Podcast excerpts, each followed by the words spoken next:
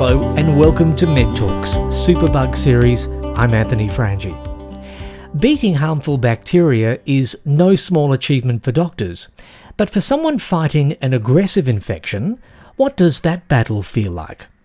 Matthew Ames was just 39 years old when what started as a sore throat culminated in the loss of all four of his limbs. He had contracted a streptococcal infection that resulted in toxic shock, a condition usually associated with high mortality. But against all odds, Matthew survived and now shares his story to help raise awareness about antibiotic resistance and to highlight the importance of research. Matthew joins me at the third National Antimicrobial Resistance Forum in Brisbane. Also joining me today is Professor David Paterson. David is one of the key researchers in the area of antibiotic resistant bacterial infections. He's also the director of the University of Queensland Centre for Clinical Research. Welcome, David, and welcome, Matthew. G'day. Matthew, can I just start with you? How fast did your infection come on? Well, it probably started off as a low grade infection for a while to start with. So it was, you know, what I thought was kind of the flu and on a Monday. And then you know, I continued to work during that week, but it was really the Friday it started to, I started to deteriorate. What started off, as you mentioned, as a, a sore throat, then I started to get, you know, additional symptoms, including, you know, high fevers and, you know, uh, the shakes. Uh, I ended up not really, you know, wanting to be in light, you know, a bit Mm. nauseous, and that was over that weekend. So it continued to de- deteriorate over the extra few days. I, I saw a few doctors. They they thought I had the flu. Turns out that you know I didn't. I had a, an infection. So I ended up in uh, in the emergency department on the following Wednesday. So a few days after I'd sort of become quite ill, uh, and then it sort of deteriorated rapidly from there. I um, I had sepsis uh, with followed by toxic shock syndrome. So putting me into a coma, induced coma the night I went into emergency department, and uh, and then they had to amputate my left arm two days later. Two days later. Two days later. It was that quick. Yes, it was that quick. And then the following day, they came to you know Diane, my wife, to tell her that you know I probably wasn't going to make it, and that the only thing they thought could save my life with the infection, as, as um, advanced as it was, to remove my other three limbs. Yeah, one percent. I'm pretty stubborn, so I'm still here. So yeah. How did you take the news when you were told that? Uh, to say it's a shock was probably a bit of an understatement. I woke up, you know, three weeks later. I hadn't known kind of what had happened to me, so Diane had to sit there at my bedside and you know explain what had happened to me over those three three weeks. So I was probably in a bit of a drug haze and uh, didn't really probably process the full impact of what had happened um, to me. But yes, it was. Um, you know, I'm a rational engineering type. I kind of, I remember thinking, okay, now I, I understand why I was so sick. So yeah, eye-opening experience into a world that I didn't really either understand or take enough notice of um, beforehand. But I'm certainly much more familiar with it now. David, you will have seen and treated patients like Matthew. What is different about this situation uh, to that of many others? Part of the, the issue is that we're used to, as healthy young or youngish people, you know, getting viral infections, getting the flu, and getting better. But we know that when there is a serious bacterial infection that sometimes leads to sepsis, that in fact you've got a greater chance of dying if you come to an emergency department with sepsis than if you came to an emergency department with a heart attack. Mm. And yet, to the general public, most people have barely heard of sepsis. Maybe they've heard of septicemia as a, an old fashioned sort of term. What's complicating the situation now is that not only do we have regular garden variety bacteria causing sepsis, but we also have the situation where we can have bacteria that are resistant to multiple antibiotics. And that really heightens the problem because one of the key determinants of whether you're going to survive or what your outcome is going to be from sepsis is really how long it takes to get the right antibiotics on board. And if there's antibiotic resistance, often the first choice antibiotics are going to be wrong because the bacteria is just going to be completely resistant to them. So it, it's sort of a, a, a problem that intertwines. One is this whole issue of recognition that people can still die from infections or suffer absolutely dreadful consequences. And the second is what is the impact of resistance of these bacteria to antibiotics actually going to, to do to this problem? And when you hear Matthew's story, it's not certainly not the first time that you've heard the story, but when you heard it for the first time and what had happened, what was going through your mind? Sometimes I, I think of as being akin to being on a river and it's a river that leads to a waterfall and a big, big drop. And not many people, once they're on that river and are over the edge, are ever going to make it alive. And sometimes uh, through how a person is, their resolve, their physiology, they can survive that that drop. And for me, Matthew was over the over the edge of the falls and was crashing to the rocks below. And you know, it's it's just amazing that he was able to survive that. How important is it for for Matthew to share his story as he's doing now and has for some time now? Well, I think the crucial thing is that we want people to understand that when they're on that rapidly flowing river, they know that they should be seeking help. If they're having really bad shaking chills, if they're becoming delirious, if they're vomiting and, and really not well, don't just say it's a virus, I'm going to get better. That's when you need to, to seek medical care. And the flip side is our doctors need to do better as well. Our doctors need to be much more aware of the, the problem and how rapidly they need to act. And so it, it is a, a multi compartment issue that all those pieces of the jigsaw puzzle have to come together properly if we're going to get people through this. And I think it's very important to understand the balance. For my particular situation, it wasn't a complex bacteria. Antibiotics certainly would have prevented what happened to me if I had got them early enough. So understanding you're you're on that particular river, but you're not always on that river.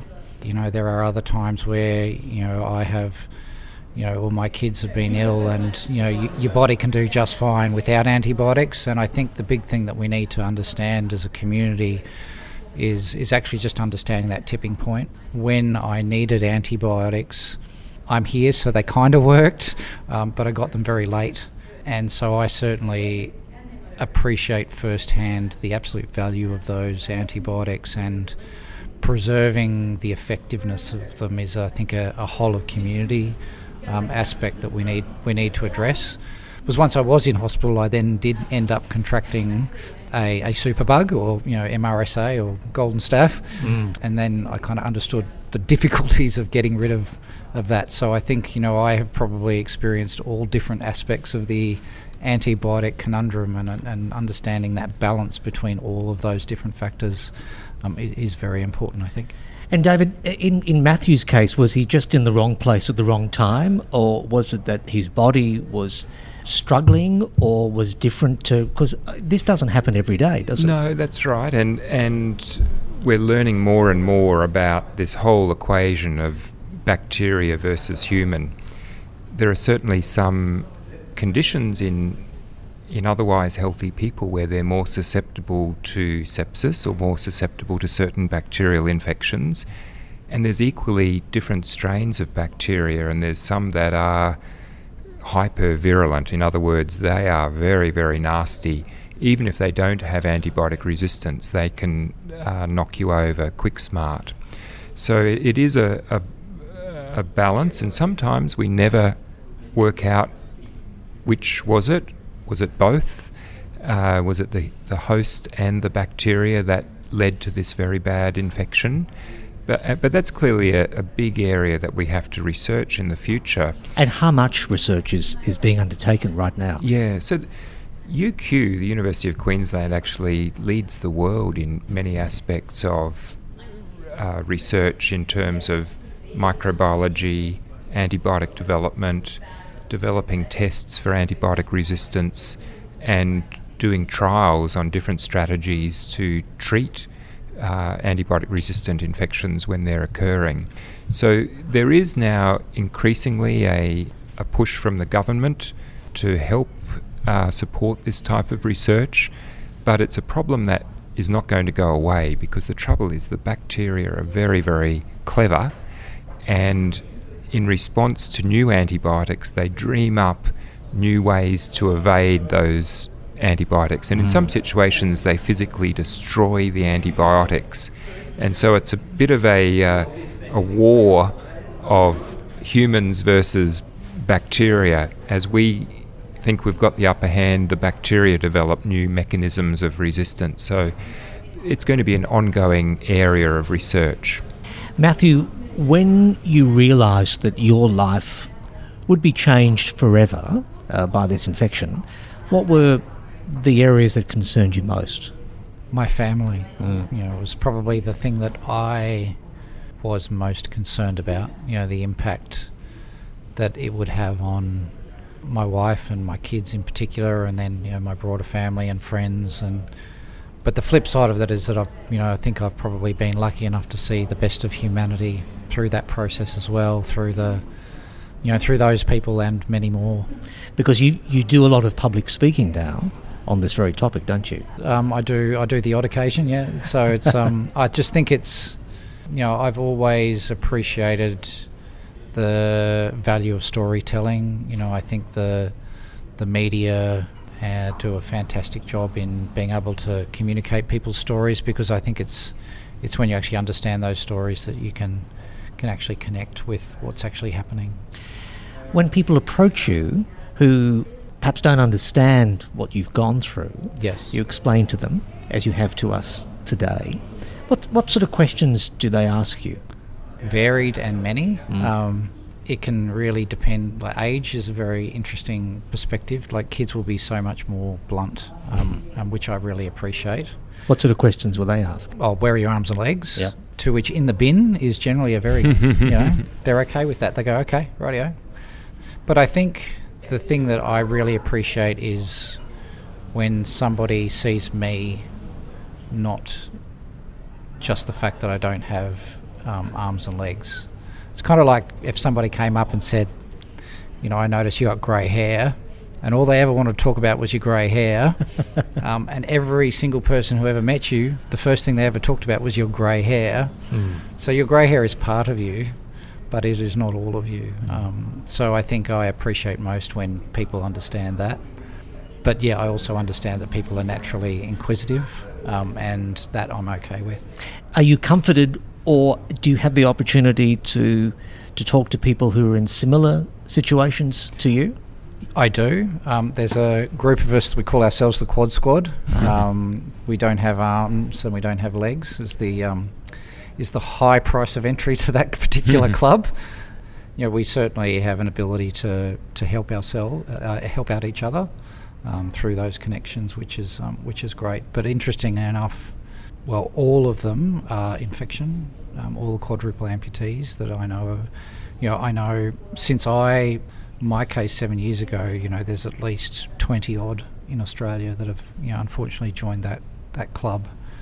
And you think of it, the whole of the conflict in the Middle East, I think there's five quadruple amputees. You know, and globally, I think we've got, we're up around the 150 odd. So, and every single one of those is infection related. And most of them are probably more in that, um, you know, the healthier range because you know, very young or very old, unfortunately. We're, we're, to a certain degree, we're the lucky ones. We made it. David, how concerned should we be if we have to be admitted into hospital for surgery today? The stats are that probably only at most 5% of people will develop an infection after an operation. Mm. Most of those, it will be what we call a superficial infection, so an infection really just of the skin. But there are a proportion of people, 1 or 2% of people who have an operation where the infection gets deep or uh, it gets into their blood, and that can have life threatening consequences, or it can have huge consequences. If, for example, you've had a hip replacement or a knee replacement, though that surgery failing and those artificial uh, components having to be removed and it is a big, big deal with the requirement then for multiple operations. So, hospitals around the world now have finally got it that this is a huge patient safety issue, that we have to be doing so much to prevent people getting infections if they've come into hospitals. You know, you you sort of hear these ancient stories of people going into hospital and giving birth and dying of septicemia, you know, in the 1800s, etc. For us, with all our technology, it is a disaster if a person gets an infection in hospital, but unfortunately, it does happen. And even though we'd like the rates to be zero, I think realistically we're never going to get to zero, mm. but we have to do everything we can as a healthcare system and broad, more broadly as a society to to try and conquer that issue. The, the, the real problem, though, is there are some parts of the world where if you come into hospital after an injury or a uh, have an operation, you could actually get a superbug, and then the consequences are potentially an untreatable infection. So you you know you ride a scooter for the first time in Bali, end up in a hospital in Indonesia, get a superbug, not everyone's going to come home in that situation, unfortunately, mm. because the support structures and then the lack of availability of antibiotics are, are, going to be a problem. And that's what we really have to avoid here in Australia.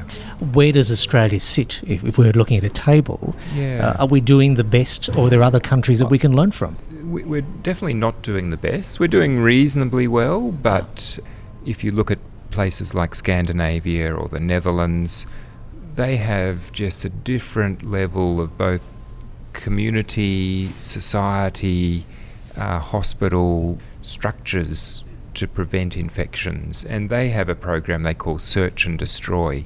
If they find someone who's who's got a resistant bacteria, they go out of the way to identify them and try and eradicate the, the germ from their body so it's not spread to another another patient we've got to pick up our game. We're doing reasonably, but there's no need for complacency. I mean, from what Matt's told us, you know, in, in Matthew's story, where, you know, there were potentially opportunities where things could have been done differently that uh, might have led to a, a different outcome. And I know from my work that if I see a preventable infection or an antibiotic that was misused or an opportunity where an antibiotic should have been given much earlier, I really feel sorry and disappointed in in the fact that we haven't been able to prevent that situation.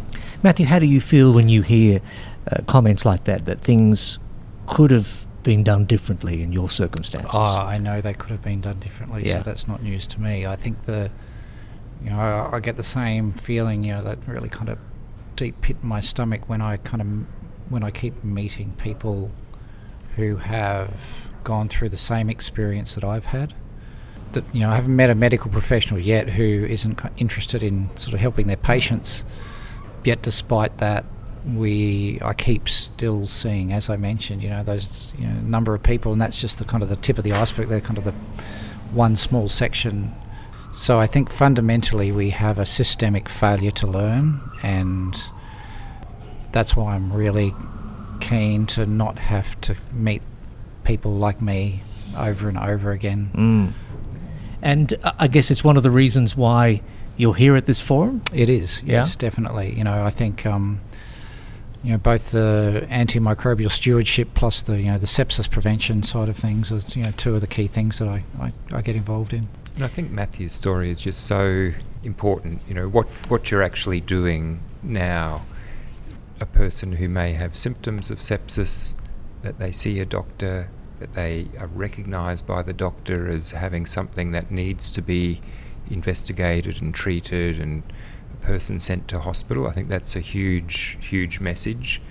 And then on the other hand, if there's not an infection, that we're very judicious in our antibiotic use. That um, you know we don't use antibiotics in some situations. It's a you know it's a delicate and tricky line. There's no not always a, a clear situation, but as Matthew has done, educating the public, coming here to educate us as doctors and healthcare professionals. It's really a, a fantastically appreciated uh, effort that you do. Matthew. Thanks, Dave. What can people learn from, from Matthew's experience? What can the medical fraternity learn?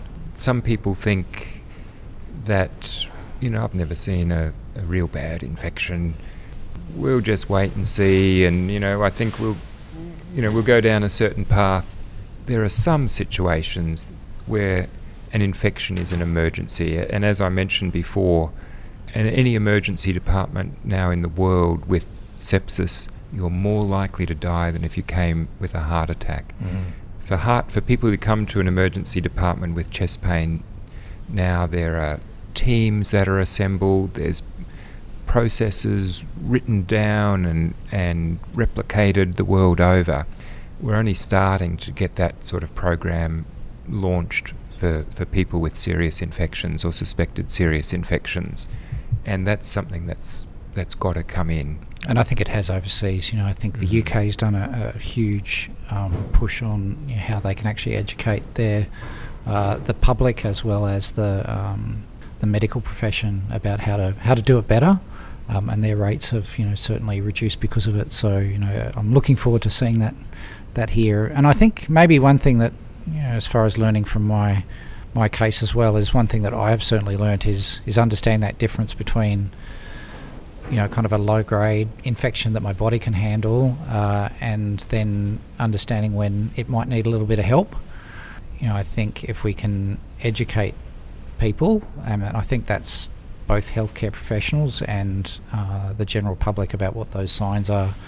You know, I think that will certainly help. You know, what what does sepsis actually look like? What are the what are the things that you need to look out for because you know it can be scary you know as a as a patient if you're sick you just want to get better you know Mm. we all want that Mm.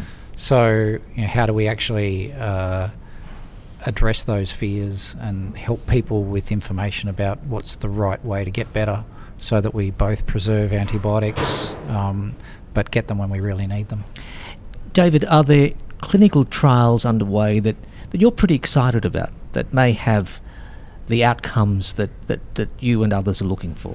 So I'm really proud uh, to be at the University of Queensland because the world's largest sepsis trial was coordinated by a University of Queensland professor who's also a director of an ICU.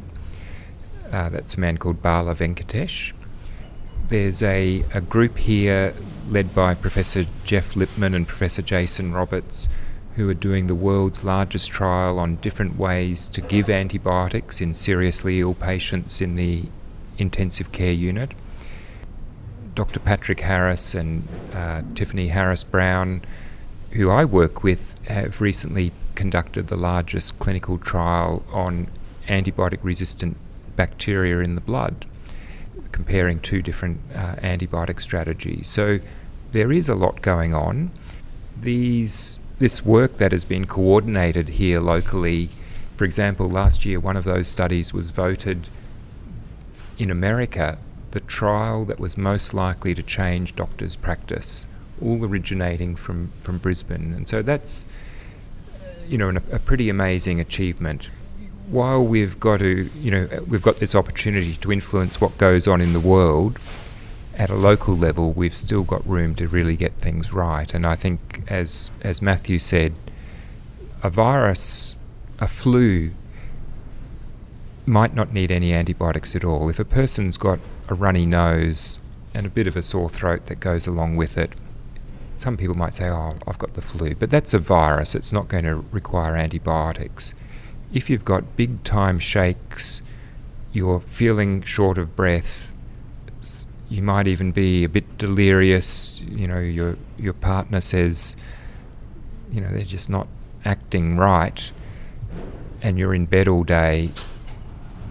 That's something wrong, and that's possible sepsis where you need to get to an emergency department and, and get treated. So, our, our trouble is that the flu covers such a gamut from things that clearly don't need antibiotics to things that are more serious than having a heart attack. So, that, that's part of the message we've got to get across to our, our community. I think the other thing that I'd like to see is, is research coming forward on the diagnostic side of things. Yes. You know, uh, one of the big issues is getting the right antibiotics as early as possible. So, you know, and we're still in the age of waiting a couple of days to grow cultures and waiting for these things to grow, which, um, you know, so I, I know there's been a few. Uh, a few research areas done on that, but we're not quite there yet. So, you know, I'm looking forward to the day when we can, you know, stick it in a machine and it can Mhm. tell us what we've got. Absolutely, and again, there, there's a lot of research here uh, on that, trying to find out because it, it's ridiculous. We're doing the same thing as was done 100 years ago in, in diagnosing bacterial infections. Crazy, Yeah. But there is new technology coming, and Yeah. Well, Professor David Paterson and Matthew Ames, thank you so much for joining us on Med Talks today here at the Third National Antimicrobial Resistance Forum in Brisbane. thank you very much.